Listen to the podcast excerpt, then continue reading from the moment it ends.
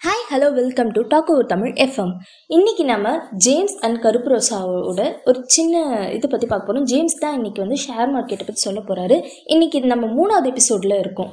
Okay sovereign கோல்டுன்னா என்ன? அதாவது நம்ம வந்து போன எபிசோட்லேயே பேசுனது வந்து என்னென்னா ஸ்டாக் மார்க்கெட்டுக்கு எவ்வளோ பர்சன்டேஜ் தரலாம் அந்த ஷேருக்கு மியூச்சுவல் ஃபண்ட்ஸ்க்கு எவ்வளோ தரலாம் கோல்டு பாண்ட்க்கு எவ்வளோ தரலாம் நம்ம என்ன பேசிட்டு பேசியிருந்தோம் ம். இப்போ வந்து நிறைய பேர் இந்தியாவில் பொறுத்த வரைக்கும் நிறைய பேருக்கு ஃபினான்ஷியல் நாலேஜ்ன்றது உண்மையாக இல்லை. அதாவது அதிகப்படியான அளவில் இல்லை. இப்போ நம்ம இன்வெஸ்ட் பண்ணுறதுனா லேண்ட் சூஸ் பண்ணுவோம். நிலத்தில் இன்வெஸ்ட் பண்ணுவோம். ஒரு நிலத்தை வாங்கி போடுவோம். நல்ல மெயினான இடத்துல. ஆனால் நம்ம கையில் இருக்கிற காசு கம்மி. நல்ல இன்வெஸ்ட்மெண்ட்டாக இருக்கணும்னா நிலம் எப்படி வாங்க முடியும்? நிலம் வாங்கணும்னா மினிமம் அஞ்சு லட்சம் இல்லைனா ஆறு லட்சம் என்ன ஆகும்? செலவாகும். இல்லை என் கையில் இருக்கிறதே ஒரு இருபதாயிரம் முப்பதாயிரம். அதுவும் சம்பளத்தில் சேர்த்து வச்ச காசு.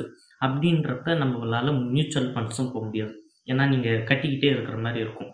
இன்னொன்று நிறைய பேருக்கு மியூச்சுவல் ஃபண்ட்ஸ் மேலே நம்பிக்கை இல்லை.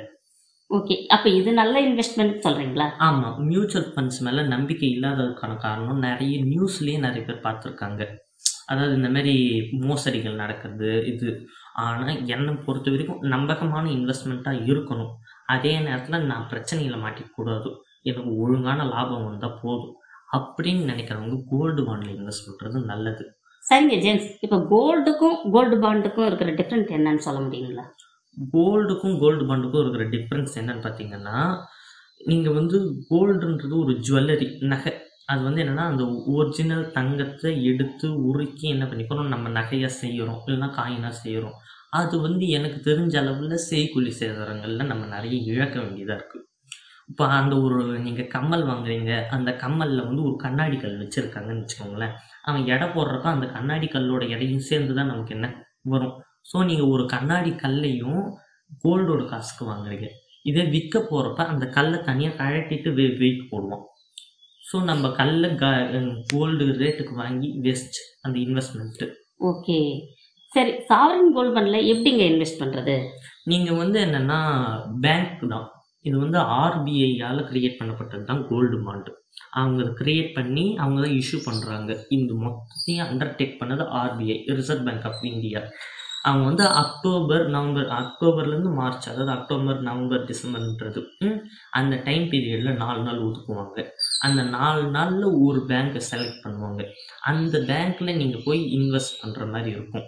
இப்போ உங்ககிட்ட இருக்கிற காசு கொஞ்சம் ஜாஸ்தின்றப்ப ஆஃப்லைன் போர்டு அதாவது நீங்கள் ஸ்ட்ரெயிட்டாக பேங்க்குக்கு போய் காசு கொடுக்கறத விட ஆன்லைன் நெட்டில் வெப்சைட்டில் போய் நீங்கள் ஸ்ட்ரெயிட்டாக பேங்க்கோட வெப்சைட்டில் போய் காசு கட்டுறதுன்றது நல்லது. இந்த பேங்க் மூலிமா ஆன்லைன் பேங்க் டிரான்சாக்ஷன் மூலிமா ஏன்னா நீங்கள் அப்படி பண்ணுறப்போ உங்களுக்கு ஒன்று ரெண்டு ஆதாயங்கள் இருக்குது நீங்கள் அதிகப்படியான அமௌண்ட்டை அதில் முதலீடு செய்கிறீங்கன்றப்ப பர் கிராமுக்கு அவங்க ஒரு சில கன்செஷன் பண்ணுவாங்க.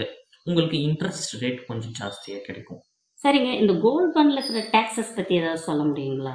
கோல்டு பாண்டில் வந்து என்னென்னா உங்களுக்கு ஒரு டைம் டேக்ஸ் வருது. அதாவது என்னென்னா முதல்ல கோல்டு பாண்டுன்றது எயிட் இயர்ஸ் பீரியட் அதில் முதல் அஞ்சு வருஷத்துக்கு நீங்கள் எதுவும் பண்ண முடியாது. அதுக்கடுத்து எட்டு வருஷம் எட்டு வருஷம் முடிஞ்சதுக்கப்புறம் தான் உங்களுக்கு மெச்சூரிட்டி ஆகி வரும். ஏதாவது நீங்கள் வந்து நாற்பதாயிரம் ரூபாய் கோல்டில் இன்வெஸ்ட் பண்ணிட்டீங்க. அந்த இன்வெஸ்ட் பண்ண காசு வந்து வருஷத்துக்கு ரெண்டரை பர்சன்ட் இன்ட்ரெஸ்ட்டோடு உங்களுக்கு என்னவும் வந்துக்கிட்டு இருக்கும் மெச்சூரிட்டி ஆகும். எட்டு வருஷம் முடிவில் ரெண்டரை ரெண்டரைன்ட்டு அந்த இன்ட்ரெஸ்ட் ரேட்டு கூடி உங்களுக்கு கோல்டோட அன்னைய நேரத்துக்கு விலைக்கும் அந்த இன்ட்ரெஸ்ட் அமௌண்ட்டும் சேர்த்து பேங்க்கில் போடுவாங்க. அப்படி எட்டு வருஷம் முடிவில் கிடைச்ச காசுக்கு வந்து உங்களுக்கு என்னென்னா இது இல்லை டேக்ஸ் இல்லை. ஏன்னா அது ஆர்பிஐக்கு நீங்கள் இன்வெஸ்ட் பண்ணதால. இதுவே எனக்கு அவசர தேவை அப்படின்றதால அந்த அஞ்சு வருஷம் லாக்கிங் பீரியட் முடிஞ்சு அந்த அஞ்சுலேருந்து எட்டு வருஷத்துக்குள்ளே எடுத்துட்டிங்கன்னா நீங்கள் கேபிட்டல் கெயின் டேக்ஸ் அப்படின்ற ஒன்று கட்டணும். சரிங்க. இப்போ நான் எவ்வளோ பர்சன்டேஜ் கோல்டில் இன்வெஸ்ட் பண்ணலாம்? எவ்வளோ பர்சன்டேஜ் பாண்டில் இன்வெஸ்ட் பண்ணலாம்னு சொல்றீங்களா?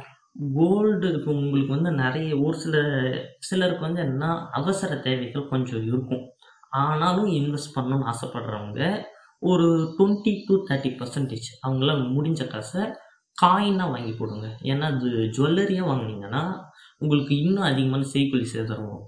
காயினாக வாங்குறப்போ உங்களுக்கு ஆறு பர்சன்ட் தான் சேதாரம். அது போக உங்களுக்கு இருக்கிற அந்த கோல்டு காயின் வேணும்னா நீங்கள் சேல்ஸ் பண்ணிக்கலாம். அடமானம் வைக்கிறது இல்லைன்னா விற்கிறது பேங்க்லேயோ இல்லை வெளியிலையோ பண்ணிக்கலாம். உங்களுக்கு அவசர தேவை இருக்குன்ற பட்சத்தில். மீதி இருக்கிற எழுபதுலேருந்து எண்பது பர்சன்ட் கோல்டு பாண்டில் இன்வெஸ்ட் பண்ணுறது கரெக்ட் சரிங்க. மியூச்சுவல் ஃபண்ட் பெஸ்ட்டுங்களா இல்லை கோல்டு பாண்டுங்களா ஒரு விஷயம். மியூச்சுவல் ஃபண்ட் பற்றின விஷயங்கள் சொல்கிறோம் கொஞ்சம். மியூச்சுவல் ஃபண்டுன்றது என்னென்னா நீங்கள் இன்வெஸ்ட் பண்ண முடியாது. ஆனால் காசு எப்படியாவது ஒரு விதத்தில் இன்வெஸ்ட் ஆகணும். அப்படின்றவங்க நீங்கள் போடலாம். அதுலேயுமே புரோக்கரை வச்சு நீங்கள் போனீங்கன்றப்ப லாங் டேர்ம் இன்வெஸ்ட்மெண்ட்டில் உங்களுக்கு நிறைய அமௌண்ட் என்னென்னா லாஸ் ஆகும். அவங்க ஒரு ரெண்டரை பர்சன்ட் புரோக்கர் கமிஷன் வரும். அப்புறம் பத்து பர்சன்ட் வந்து மியூச்சுவல் ஃபண்டுக்காரங்க அவங்க கம்பெனிக்கு போய் பர்சன்டேஜ் போகும். அது போக வர ரிட்டர்ன் அதாவது உங்களுக்கு முதலீடுலேருந்து வர வட்டி மாதிரி கணக்கு அதுதான் உங்களுக்கு வரும் லாங் டேர்மில் ஆனால் எட்டு வருஷத்துக்கு இப்போ இது வந்து என்னென்னா அப்படி கிடையாது. புரோக்கர் கமிஷன் உங்களுக்கு கிடையாது.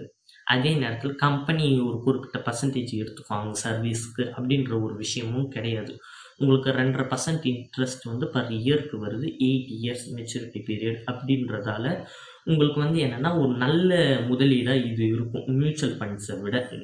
ஓகே இப்போ இதோடைய மெச்சூரிட்டி டைம் சொல்லுங்களேன். நான் மெச்சூரிட்டி டைம் வந்து எயிட் பீரியட் மொதல் அஞ்சு வருஷம் லாக்கிங் பீரியட் அஞ்சுலேருந்து எட்டு வருஷம் வாலண்ட்ரி ரீடிங் பீரியட் அந்த வாலண்ட்ரி ரீடிங் பீரியடில் நம்ம ரீடிங் பண்ணி சேல்ஸ் பண்ணிட்டோம்னா அந்த கோல்டு பாண்டை நீங்கள் டேக்ஸ் கட்டணும். இல்லை அந்த வாலண்டரி ரீடிங் பீரியடில் நான் செய்யல ஆட்டோமேட்டிக்காக அதுவே மெச்சூரிட்டி ஆகி வரட்டும் அப்படின்னு வெயிட் பண்ணிங்கன்னா உங்களுக்கு டேக்ஸ் இல்லாமல் வரும். ஓகே